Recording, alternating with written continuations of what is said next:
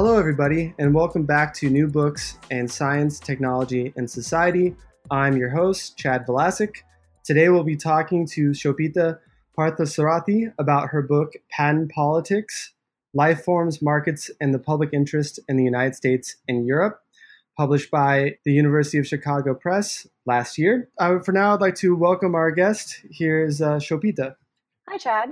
Thanks. I'm looking forward to doing this. Yeah, excellent book. Um, it, it's such an interesting book because I think it, it makes a very important uh, intervention and, and analysis of something that seems to go understudied in the science studies field. And I think there's a lot of, especially through your book, you see a lot of opportunities there for that kind of analysis that you that you start in this in this very book.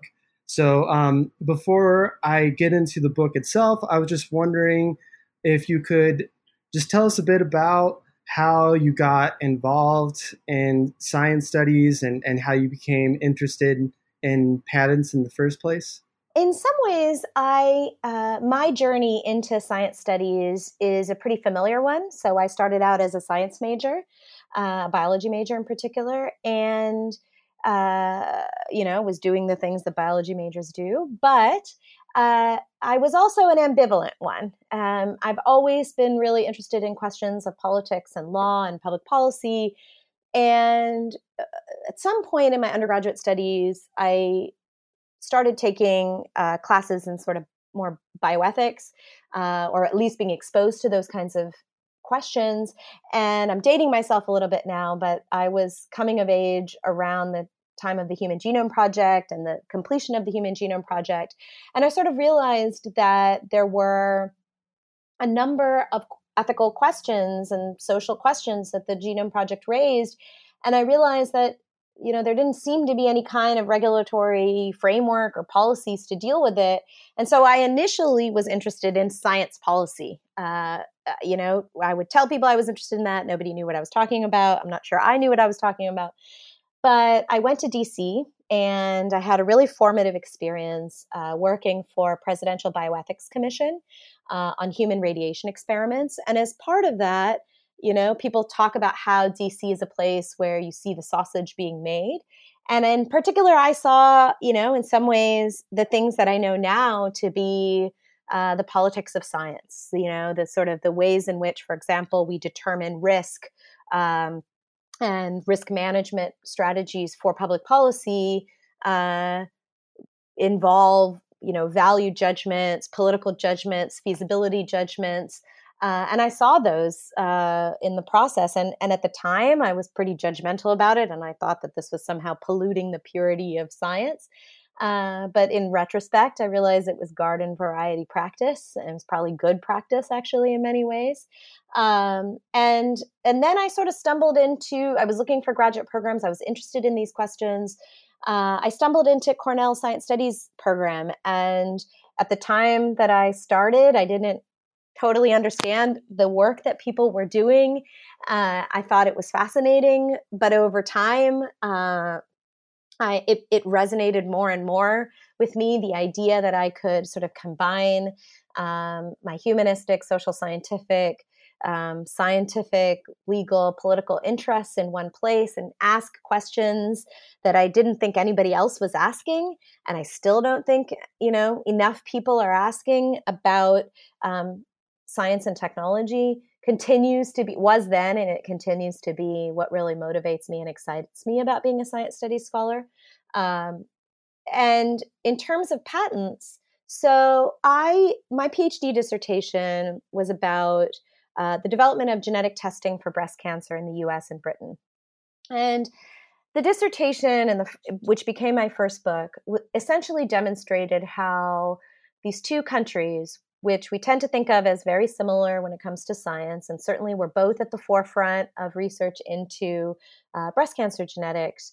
Uh, actually developed really different approaches to genetic testing for breast cancer, and this had really serious implications um, for uh, healthcare, for healthcare professionals, for for users of these tests. And um, it turned out that intellectual property and patents in particular played an important role uh, in the United States context, in particular. Um, uh, the the the biotech company Myriad Genetics that that owned uh, patents on on the BRCA genes, as they're known, um, essentially was able to structure the genetic testing environment, um, and also this had serious implications, um, as I said, for healthcare professionals and users. Uh, and this, I should say, I'm sure we'll talk about it later. You know, this work, uh, my book, then ultimately had um, some impact on the uh, litigation around gene patents in the United States. So that's sort of how I first got interested in patents. You know, I was interested in the sort of initial questions that po- most people ask around patents on biotech, like how can these things be patented? How can human genes be patented? How can other kinds of life forms be patented? So that was sort of the first order set of questions. The second order set of questions, because I was doing comparative research, was that when I was in Britain, I noticed that there was actually this embryonic controversy around uh, um, gene patents in particular, but biotech patents generally. You know, civil society groups, citizens, the media, environmental groups, others were asking, you know, how why are we allowing these patents? What are the ethical implications? How can you own life like this? What will this do to the relationship between humanity and the natural world? What are the implications for research and healthcare? and and i was struck by the fact that it seemed like in these questions were being asked in the european context and not in the us context that turned out to be wrong um, as i talk about in my book but that was my initial impression that was the initial one of the initial puzzles um, and i was also interested in the fact that european institutions seem to be um, address taking these concerns seriously in a way that US institutions did not. And that I think is more accurate. Uh, and finally, I, there was this moment, uh, sort of that I think crystallizes some of my interest in in science, technology, and politics, and that's a moment at um, what's called an opposition hearing at the European Patent Office, where hospitals, public health organizations, civil society groups were challenging the patents on the breast cancer genes. And so I was doing ethnographic observation at this at this hearing and I had interviewed a number of the people involved already and one of them was for example the head of the Belgian Society for Human Genetics and at one point in the hearing he turned around to me and said um, you and so this hearing was taking place in 2004 and he turned around and said, You know, you can force us to go to war in Iraq, but you can't force us to accept your gene patents. Um, now, the Iraq War plays no role in my book. However, um, that moment of sort of seeing politics in this technical space, in this technical discussion, really is a puzzle uh, that I kind of follow and kind of took me into a, a long journey into the patent system, essentially. One could tell simply by reading your the appendix two here, the methodological note, just how much uh, went in went into researching for this book. It, you did what was out like a hundred interviews, right? And then and then all this participant observation, and you include all this history. So it seems it took a, a long time. When it, did you get started on it? I guess I would say, you know, I mean, I had some materials from the first book that were relevant, so I was able to use that, and that also helped me, as I guess it always does, kind of, you know, you have some sense of the lay of the land a little bit, or at least you think you do. Um, but I started in earnest in 2008.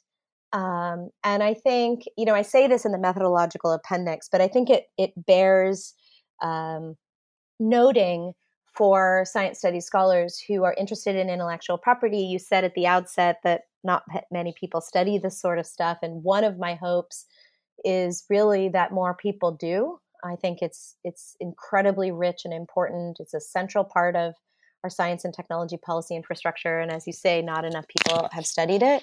One of the things, in addition, yeah, I did over 100 interviews. I did um, ethnographic observations. Sometimes I had some really interesting incidents trying to, um, you know, get into and get access to people who really aren't accustomed to being the subject of of research or inquiry or or scrutiny or or um, public interest explicitly, which is, of course, itself interesting because the patent system is a government system. So the way you know that's a central theme in my book is sort of how the public interest is understood. Um, but the one one source of data that I think is is not well known for people, um, but is incredibly important. I think anyone who studies government or bureaucracy would recognize that it's really important. Ended up being um, what are called the patent prosecutions. So all of the documents that are submitted in relation to a patent are kept on file because they're you know these this is a highly legalistic and bureaucratic domain um, and that's true in both the united states and europe. Now usually those patent prosecutions are used by um, law firms who are you know litigating challenging patents to see sort of what is the history uh, um, of the um, you know the claims of a patent how does it evolve over time? Um, what are the judgments of the different uh, governing bodies? In fact you know some of the earlier ones i had to go to the us patent office's archive uh, i guess it's not an archive but sort of depository and you see all of these couriers that work for law firms who hang out all day um, who are waiting to photocopy these patent prosecutions to, to and then take them to the law firms.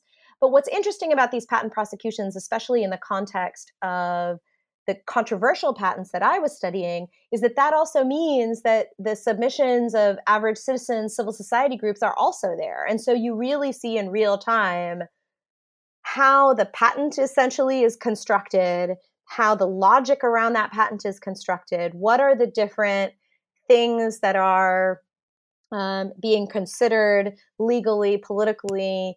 Um, they they're all sort of there now. These these patent prosecutions end up, you know, the most controversial ones end up in the tens of thousands of pages, but but they're extraordinarily rich sources of data um, for humanists and social scientists, for for science study scholars who are trying to understand, as many of us do, emerging science and technology. Right, we see actually emer- science and technology emerging in these patent prosecutions and the negotiations that take place, um, and I'm sure that there are a variety of different uses for them that we as STS scholars can can take advantage of far beyond what I've done. Um, and so I want to make sure that people know that those kinds of sources exist. Yeah, absolutely. I mean, most of this material in this book is new to me, so I was particularly appreciative of the uh, beginning of the book with the acronyms and abbreviations because it's so technical, it's so bureaucratic that you really do need all these uh, like a key to sometimes go back and go, wait, what what is this one? You also really helped out with the um, other appendix as well with with the timeline that I that I could also refer back to. Um, and so that was really really nifty in terms of being able to follow along this you know historic trajectory, um, although it's not necessarily you know uh, uh, linear. And in terms of its chronology, that uh, you you were able to show in this span just how much uh, has changed, just you know, even in the past few decades, or the or, or the end of the 20th century, how much these two systems between the U.S. and, and Europe, how how they diverge. So could you um, maybe talk a little bit about, in, in terms of introducing this comparison, uh, what, what, were some of the initial uh, kinds of comparisons that you were making uh, in the field, you know, before you actually wrote, wrote this book up? What, what, were some of the, the comparisons that you wanted to really articulate to uh, your audience? Yeah sure. So i think and and in some ways i want to pick up on on something that you said and and i think that this is a theme that probably will it certainly i think uh, goes through the book and probably will our conversation which is that that you know extraordinarily technical nature of the patent system you know i i argue and and believe that in part sometimes that technical architecture of the patent system serves as a deterrent from much public attention or scrutiny um, and that kind of characterization is you know sort of it's technical leave it, we should leave it alone and and you know it's also objective and um, and one of the things that's interesting which i'll get um, get to perhaps in a second is that i actually think that's one of the interesting places where the us and europe have started to diverge is that the um, the extent to which the technical um, characterization of the domain, which in the book I, I refer to as an expertise barrier, that you know that's very strong in the U.S. context and it and is is is weaker in the European context. Um, but yeah, so um, I guess to to set up the initial comparison between the United States and Europe, you know, I, I sort of said already with my first book that that um, you know, in, in, the case of the U.S. and Britain, these are places that we tend to think of as as similar in most in most respects. And and when you think about comparison, um, you know, and this is something I often tell my students, eh, you know, you want to choose sites where there are a lot of things that are similar, but maybe just one or two things that are different in interesting ways that can really help to then structure and guide comparison. And so I chose the United States and Europe because these are two places that are at the forefront of innovation, that are both um, heavily invested. Um, we won't talk about Donald Trump for now, but heavily invested in the processes of globalization, have um, uh, demonstrated their investment in the processes of economic globalization through their trade and intellectual property policies. They both were advocates advocates of um, the World Trade Organization's um, trade related intellectual property agreement. They have worked to harmonize patent systems all over the world um, since the 19th century. This this project has been going on. Um, they are two of the leaders of um, something that's called the trilateral, uh, which is an attempt not just to harmonize patent law, but to harmonize actual patent pra- patent examination practice. So, you know, these two the patent offices. Um, at the, the European Patent Office and the US Patent Office will do test um, patent applications with examiners to make sure that they generally are are making the same kinds of decisions. So so you know they're they're generally we tend to think of them as as pretty similar um, similar places and so some of the initial differences that um, you know at least at first glance there seems to be more vigorous controversy around um, patents on life forms in the european context than in the us that that europeans seem to be paying attention a little bit more um, and eh, seems to be at the very least kind of curious.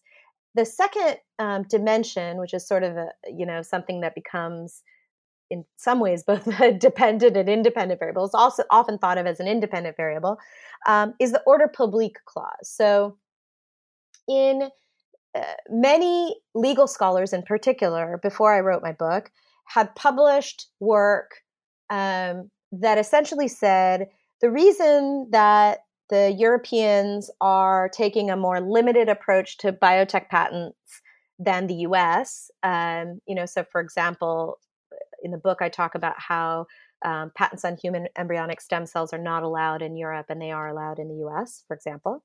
So, so legal scholars would argue that that's because Europe has an ordre public clause.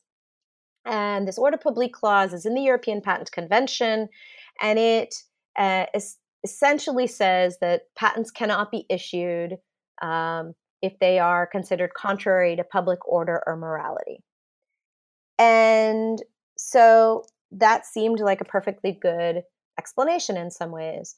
But it was, you know, upon scratching the surface a little bit as a social scientist, I started to see that there were some holes in this explanation. So, first of all, you know, the United States has um, a moral utility doctrine in case law that was established um, in the early 19th century. And, you know, so it, it, seems on its face to be pretty similar, but it's kind of languished. So the question is less, you know, there is something in Europe and there isn't something in the US. The question is, why does the European uh, legal framework matter in the context of biotech patents and the US legal framework that's relevant doesn't matter in the context of biotech patents. Um, and then I also realized that there were differences even when it came to um, questions that didn't have anything to do explicitly with uh, morality. So, you know, I talk in the book about um, how there are concerns about uh, the distributional impacts of patents on human genes and on plants, the impacts for healthcare and for agriculture and for food. And so that's the in those cases the ordre public clause doesn't get invoked, but there's clearly a but there's both civil society engagement and a policy response. So, you know, if it's just the existence or non-existence of such a clause, um, then that you, it doesn't explain that either.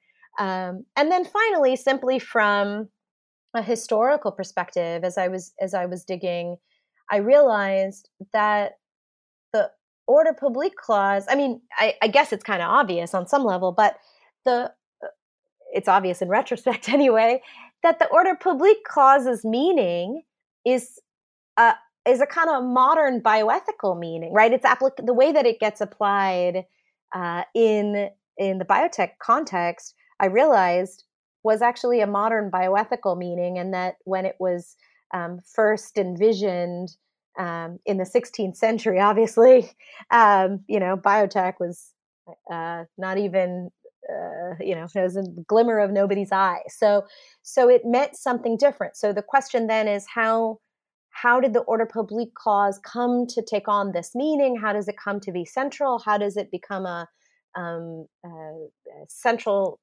language around which a lot of politics take place? Why does it play this role? So, so those kinds of things became the kinds of questions that I think a science studies scholar um, is really well positioned to answer.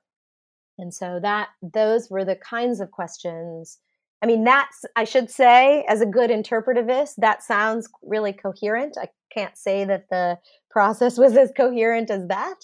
Um, but that's sort of the, I would say, the, the, the motivating questions behind the book that lead me to delve into historical, deep historical questions, questions about political culture and ideology, um, are essentially motivated by um, those questions that I um, that were elicited from these this contemporary comparison.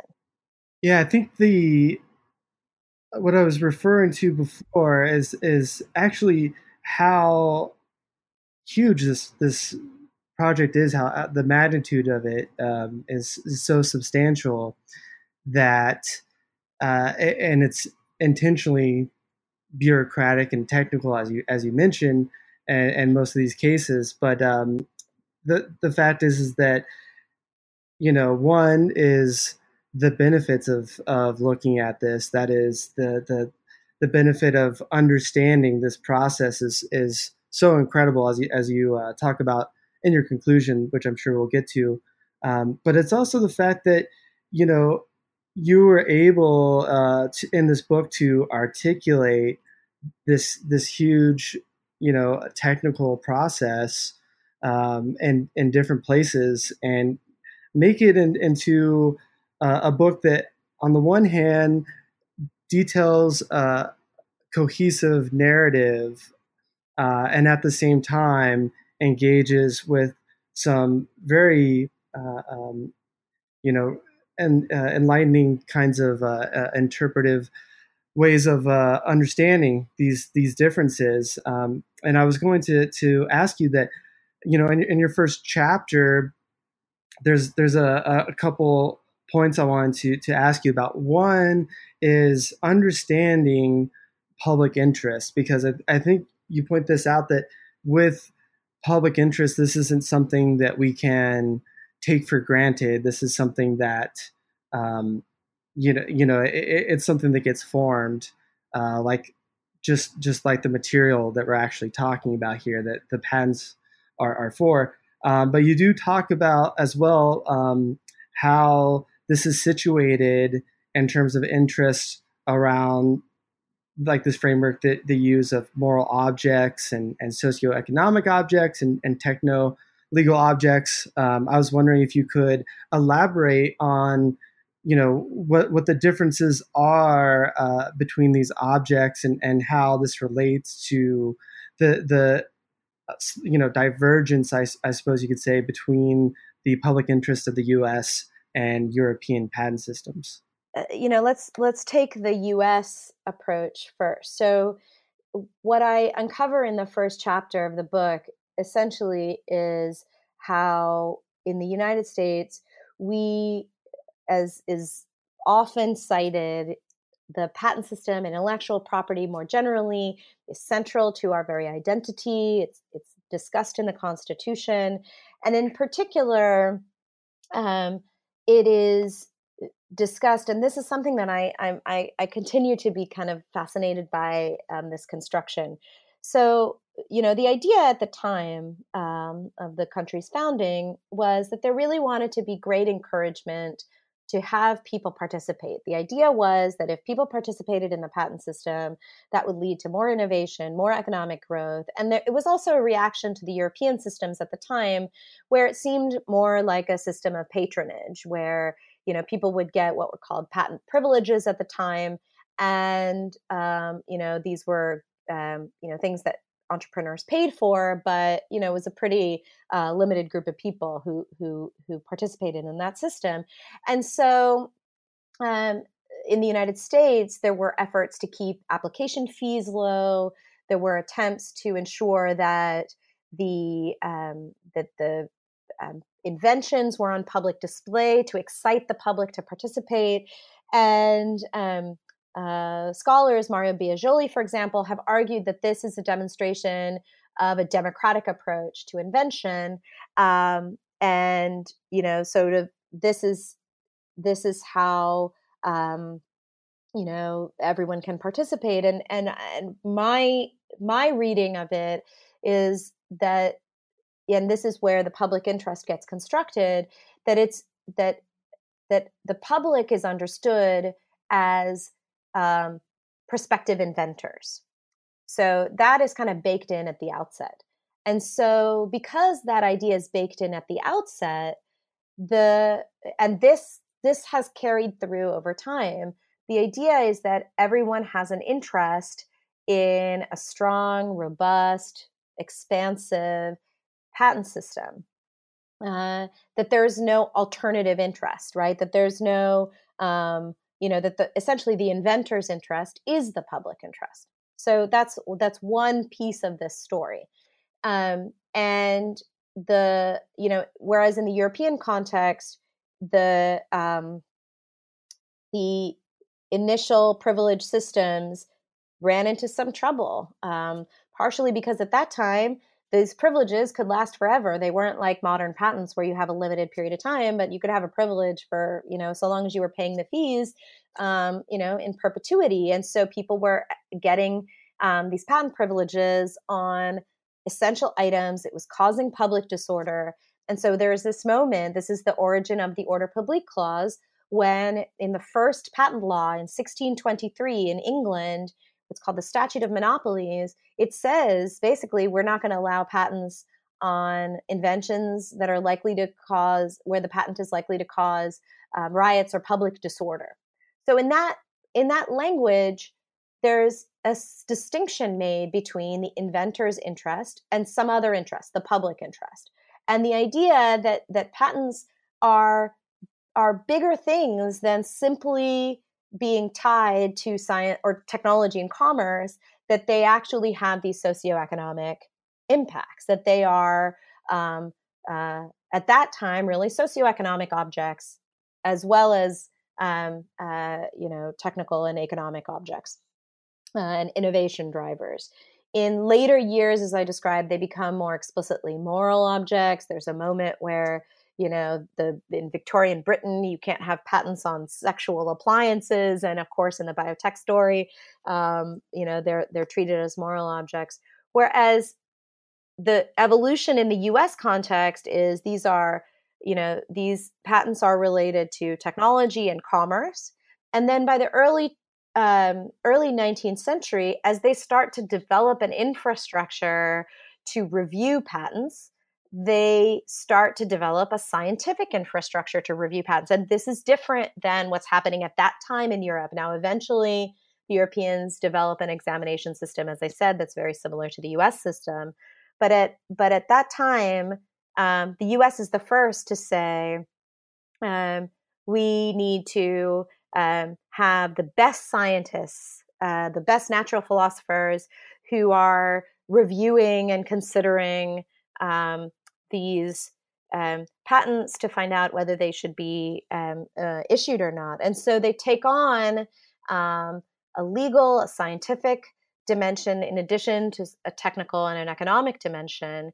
And as I said, the, the, the public interest is still in the patent system working properly, right? So that's, you know, that it's ordered, that there's what I discuss in the book, you know, procedural objectivity, that the procedures are followed according to science and the law. That's that's the primary um, function of the patent system, and that has managed, you know, um, I think is you know, as I've said, in part because the system has developed a, a variety of of ways of ensuring that it isn't challenged.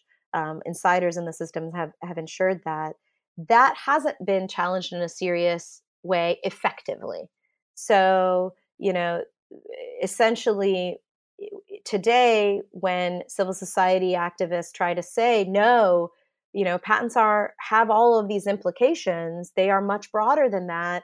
You know, it, the public interest is more complicated. There's a balancing that the, gov- the, that the government's role is to balance. It's not simply to award patents. The response is often, no, you misunderstand the system. This is a very narrow administrative law domain. It is not a regulatory domain. It is not prepared or invested in all of these things. People engage, you know, people produce patent monopolies. The patent system doesn't produce monopolies. And what's interesting to me is that a very different narrative is told in the European system. And what is important, I think, about comparison is that by putting those two narratives together into comparative perspective, it shows that both of them are political, right? That that they are both that neither of them is the natural um, state or explanation of the patent system, but rather that um, that that they, you know, that coupled with other episodes, of course, in the book, are the result of um, you know fundamentally different approaches to thinking about um, you know the relative roles i argue in the book of governments and, and markets when it comes to innovation.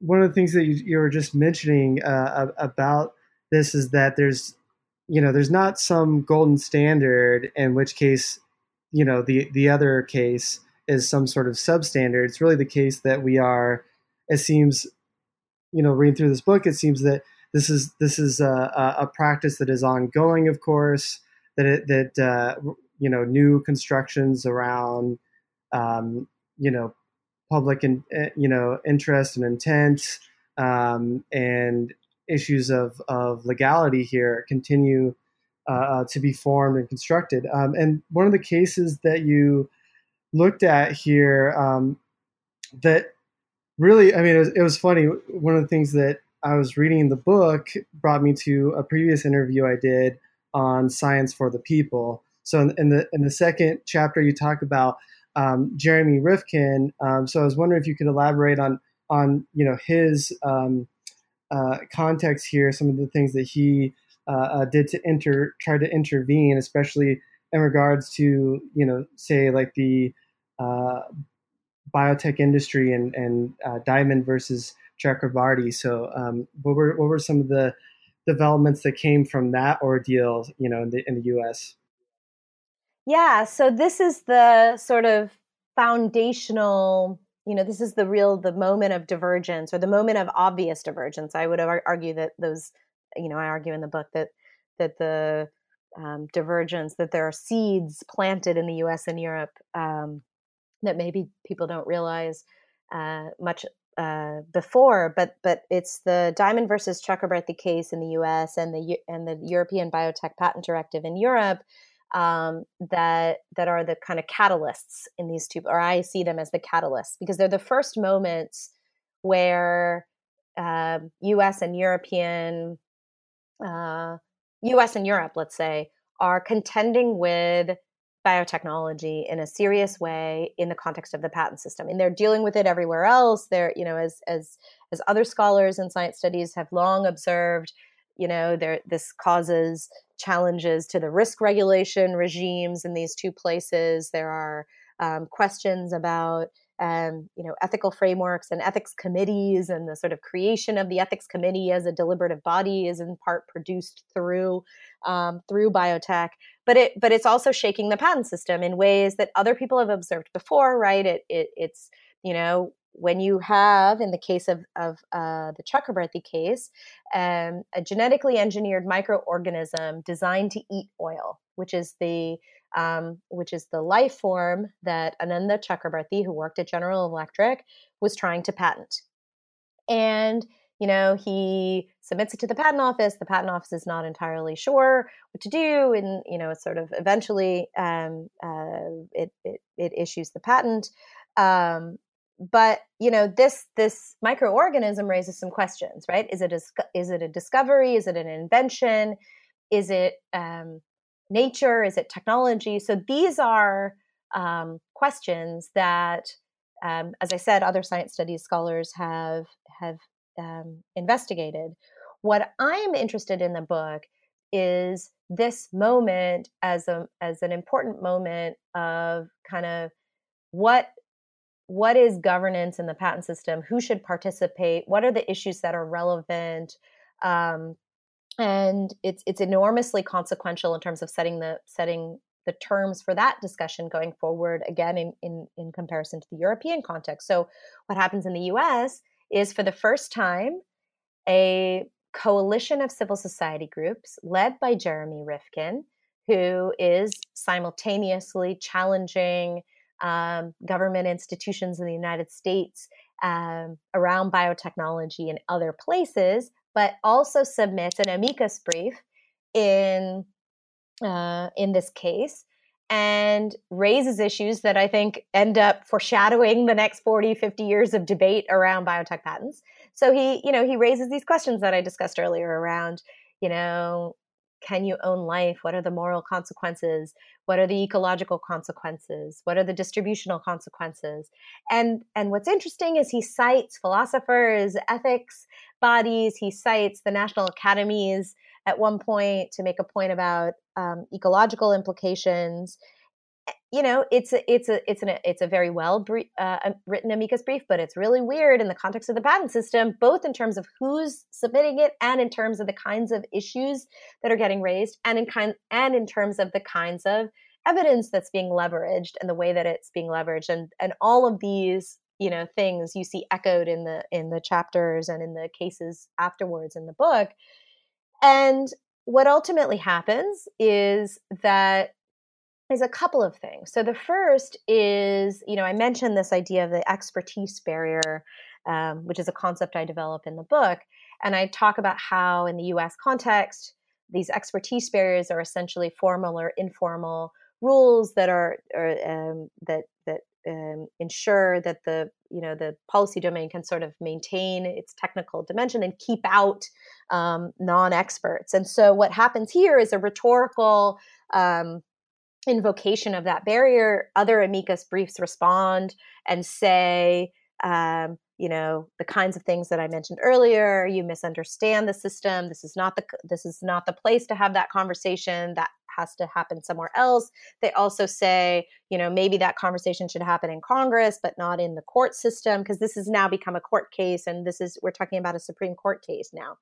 Um, and and the and, and, eventually the majority opinion so a supreme court justice agrees with this they also say this is you you you know this is not the, the patent system cannot opine on this and the supreme court cannot opine on this if you want to address these ethical questions that's for congress to address and ultimately you know the it is a split decision, a five four decision by the Supreme Court. They they decide that anything under the sun made by man um, is patentable, um, and that sort of opens up the floodgates. But what is also important and interesting to me is that you know the Supreme Court invites Congress to address these these moral concerns that Rifkin is is is, is um, um, raising, and they don't.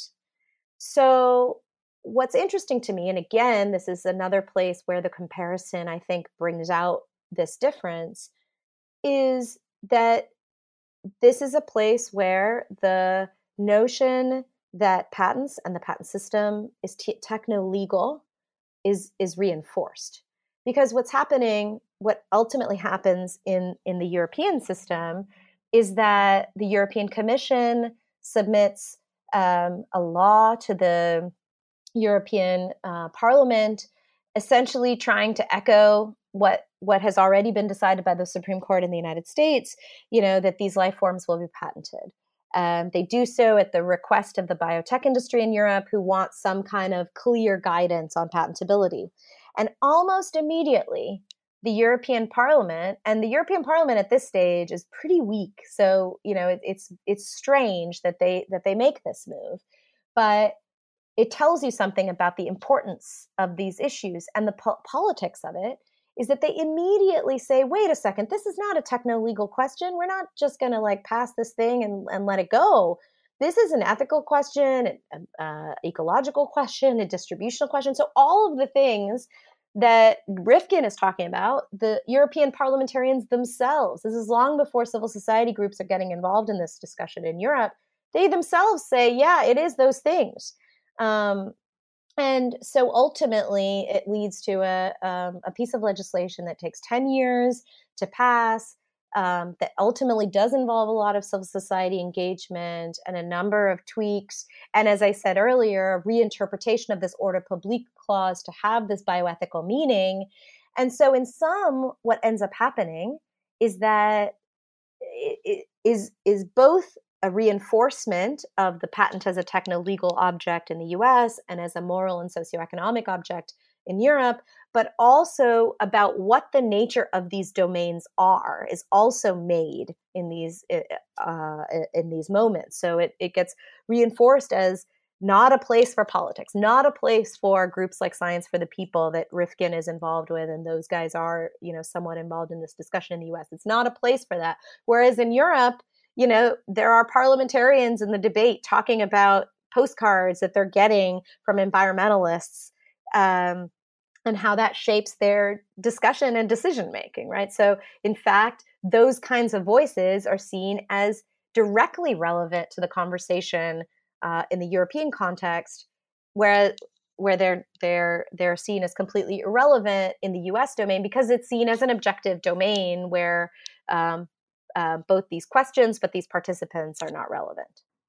Okay, so in your book, you discuss uh, some different cases here um, regarding uh, patents, reg- you know, related to embryonic cells, related to to human genes and, and plants and the oncomouse, et cetera. So could you could you elaborate on, on some of these these cases that make up a, a big part of your book here? Sure. So they are, for the most part, fairly well known um, uh, cases, although I'm not sure that they've really been delved into comparatively um, in terms of, of patents.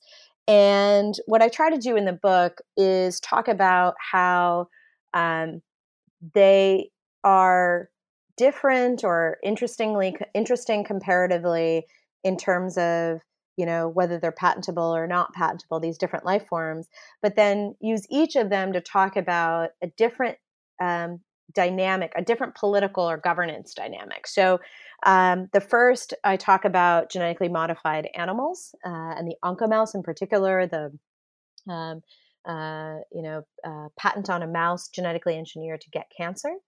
And in you know the the basic story in terms of patentability there is that you know they genetically engineered animals patents on these are allowed um, the oncomouse patent in the us context is quite broad uh, it covers any mammal whereas in the european context after you know well over a decade of litigation, um, it becomes it's it's conceived quite narrowly. Um, so it's you know um, focused on a mouse uh, genetically engineered to contract cancer, the patent itself. So so that's the difference in terms of patentability. But I use that case to talk about how actually these are really different moments in terms of um, uh, determining who can participate in these domains and to some degree what kinds of issues and concerns can be raised. So, you know, the interesting thing about the animal patent comparison is that it's a moment where we see that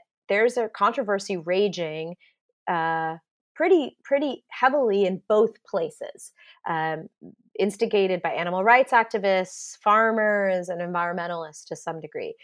Uh, in the U.S. context, this debate starts in Congress.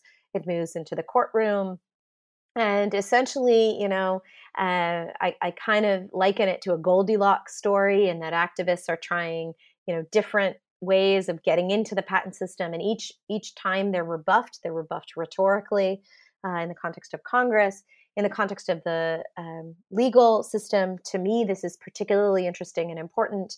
They um, are told essentially that they lack legal standing, uh, that the that they are irrelevant to the question of patentability and the question of um, you know whether uh, there's a procedural question that they try to bring um, a challenge on, and and the courts say you are not relevant here. Why you know y- you don't have a um, a dog in this fight, and to the court, the dog the person who had the dog in the fight would be someone that you're um, uh, uh, who's an economic competitor right? So that's again going back to the way that this that this debate is conceptualized this issue is conceptualized in the US context. So so if the only relevant participants are economic competitors then that shapes the kinds of issues that are relevant and the kinds of evidence that's relevant.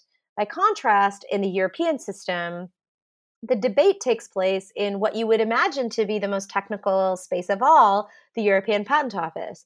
But they decide, in part, they're starting to have this discussion themselves, but they're also guided by the um, the biotech patent directive I mentioned earlier, and they engage in this weighing up test. And the weighing up test requires them to, to balance animal suffering against the benefit to humankind.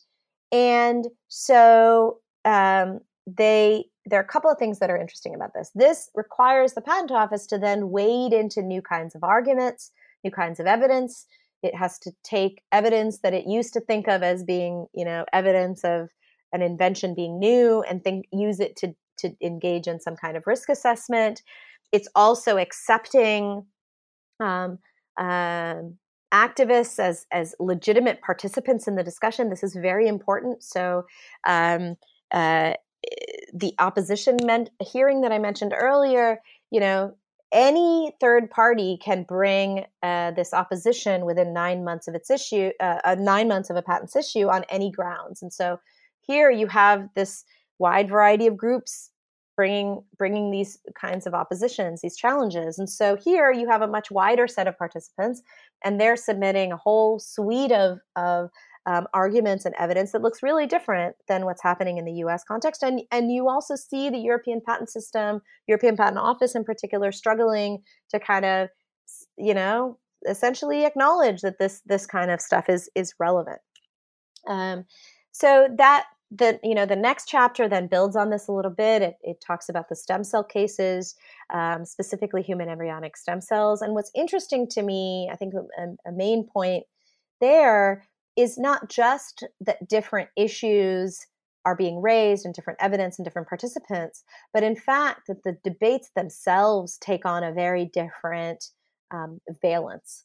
So, in the US context, uh, sort of recognizing after decades of fighting that the moral concerns are not going to get any traction, um, the kinds of questions that become relevant to the patentability of human embryonic stem cells in the US are really questions about whether or not patents stimulate or stifle innovation. So that's a, a um, specific kind of question. And I should note that in the US today, that seems often to be the central question. Um, to the extent that the patent system is being challenged, that's the central ground of the challenge. Um, whereas in the European context, it is a deeply moral question, right? It's, you know, are human embryonic stem cells leading us to commodify life? If, if it is, then that's deeply problematic. It violates the ordre Public clause. Um, and so, again, as I said, human embryonic stem cells are not patentable in the in the European context. But more importantly, to me, for the context of this book, is that it it that with this comes a specific kind of acceptable terms and type of debate. Uh, and then finally, in the last chapter, and I sort of um, talked about this earlier, it's a discussion about um, you know distributive implications essentially. And what I argue is that you know this is where I talk about um, a case that probably a lot of listeners have heard of this um, gene patent case in the United States, and and on its face, the gene patent case looks like it's um, a, a, a, real sea shift because um, you know, gene patents are ruled to be unpatentable in the United States. But I argue that actually it fits very much within the techno legal argumentation um, or a techno legal approach in the US. And, um, you know, these, these real concerns of the challengers that are really about what are the socioeconomic implications for research, for healthcare of having gene patents, uh, those issues are not seen as relevant. Um, and in fact, there's enormous work that's done to separate um, or, or, to kind of um, invalidate the idea that patents patents are cause monopolies. Rather, they say patent holders might choose to engage in a monopoly, but patents don't cause them. By contrast, in Europe, what you see is that these distributive implications are taken seriously. So they're seen as relevant to the system. The idea of a patent based monopoly is seen as legitimate and relevant. And this is a moment where you see other parts of the policy making apparatus, other parts of the science and technology policy apparatus coming in to being. So you have national government starting to say, okay, we need to pass legislation that limits patents and certain kinds of patents or requires compulsory licensing if there's a distributional problem. Uh, so, so the real conclusion in that in that chapter is that it is, you know, again, you see differences in terms of patentability, but from a political perspective, you see differences in terms of what the role of the patent system is, what the role of the patent system is is broadly in terms of governing science and technology, and um, and again in terms of um, you know what the public interest is and what the role of the patent system is in serving that that public interest. Right. In terms of the the public interest, and in your conclusion, you talk about some of this growing distrust over you know not just not just patent systems but science and technology policy making domains in general. Um, so i was wondering in, in terms of what you see going forward you know um, or at least since you know you, you finished the book um, what do you think in terms of prospects of the of the patent system? I mean in the conclusion you do talk about reform. You also talk about um, hybrid expertise and, and maybe maybe the role that you know social scientists and, and humanists could could play um, in some of this change. So so could you elaborate on, on some of that? Yeah, sure. So I think um, there is ample role for uh, humanists and social scientists to play an important role in the patent system. We have, you know, I talk about in the book now um, in both the US and Europe, patent offices have a chief economist I think thinking about um, a chief social scientist or a chief ethicist is an interesting idea. Uh, I also think about it in the context of something that has taken uh, the European Union by storm, and that's responsible research and innovation. For the most part, discussions about responsible research and innovation, you know, the idea that we want to make sure that science and technology are are produced um, to benefit the public in a real way and that this needs to be an upstream discussion. You know those have been conversations that have taken place largely um, in research policy or what we might consider to be traditional regulatory domains. They haven't taken place so much in the context of the patent system. And so what does it mean um, for the patent system to take seriously um, the ethical, social, um, socioeconomic, public health, environmental dimensions. Um, that requires patent systems and patent offices, perhaps in particular, to uh, take uh, to, to change how they think about expertise uh, in some in some fundamental ways. I understand that that's uh, a, a, difficult road um, for for for for example technical bureaucracies, but I think that what I have demonstrated in the book suggests that these are concerns that are only growing, especially in a in a in a moment where we're seeing increasing inequality across the world, um, and so these questions, those ethical and socioeconomic questions in particular around science and technology, need to be addressed in a serious way somewhere in government. And I don't think, um, certainly in the U.S. context, they're they're being taken seriously. Um, one of the things that's interesting to me um, you talked about sort of what's happened since. So, one of the things that I've become very interested in is the fact that in um, the CRISPR patents, you know, everybody's talking about CRISPR these days and gene editing. So, the you know the the main um, patent holder, at least for now, is the Broad Institute, and the Broad Institute has um, uh, requires what it's called what some people are calling ethical licensing. So it has restrictions in its um, uh, in its ethical um, um, its restriction in its licenses in terms of how the patent can be used on what kinds of research, and that's incredibly uh, interesting and important. But there's a fundamental flaw, which is that it relies on the Broad Institute sense of ethics um, the Broad Institute's sense of what should and shouldn't be, what kinds of research should and shouldn't be allowed. Um, and, and that is problematic. And that is the role, at least we usually think of the government as being the one um, that really is in charge of the public interest. And so um, it's important, I think, to think about that. Well, Shobita, we um, taken up a lot of your time. I just want to wrap up by asking you, you know, in addition to that that piece that you're working on right now, what else are you working on currently, or what's next? Yeah, sure. Well, thanks, um, Chad. So I um, my new project, in some ways, is very different from what I've done in the past, but in some ways is very similar in the sense that I'm still interested in this intersection of innovation and the public interest, and and in particular I'm looking at um, technology that has been designed, at least in theory, to help the poor. And of course, this has a long history from co- the colonial period. Today, we see it more in the context of social innovation and entrepreneurship. But we often see technologies being deployed um, as a means of, of providing social benefit, in particular um, around helping the problems of poverty what's interesting to me about these these efforts is that they're often unsuccessful and yet they persist. Uh, so some of the cases that I've been looking at, for example, have been toilets, sanitary pads, cook stoves. These are cases where you know, these are fairly mundane technologies.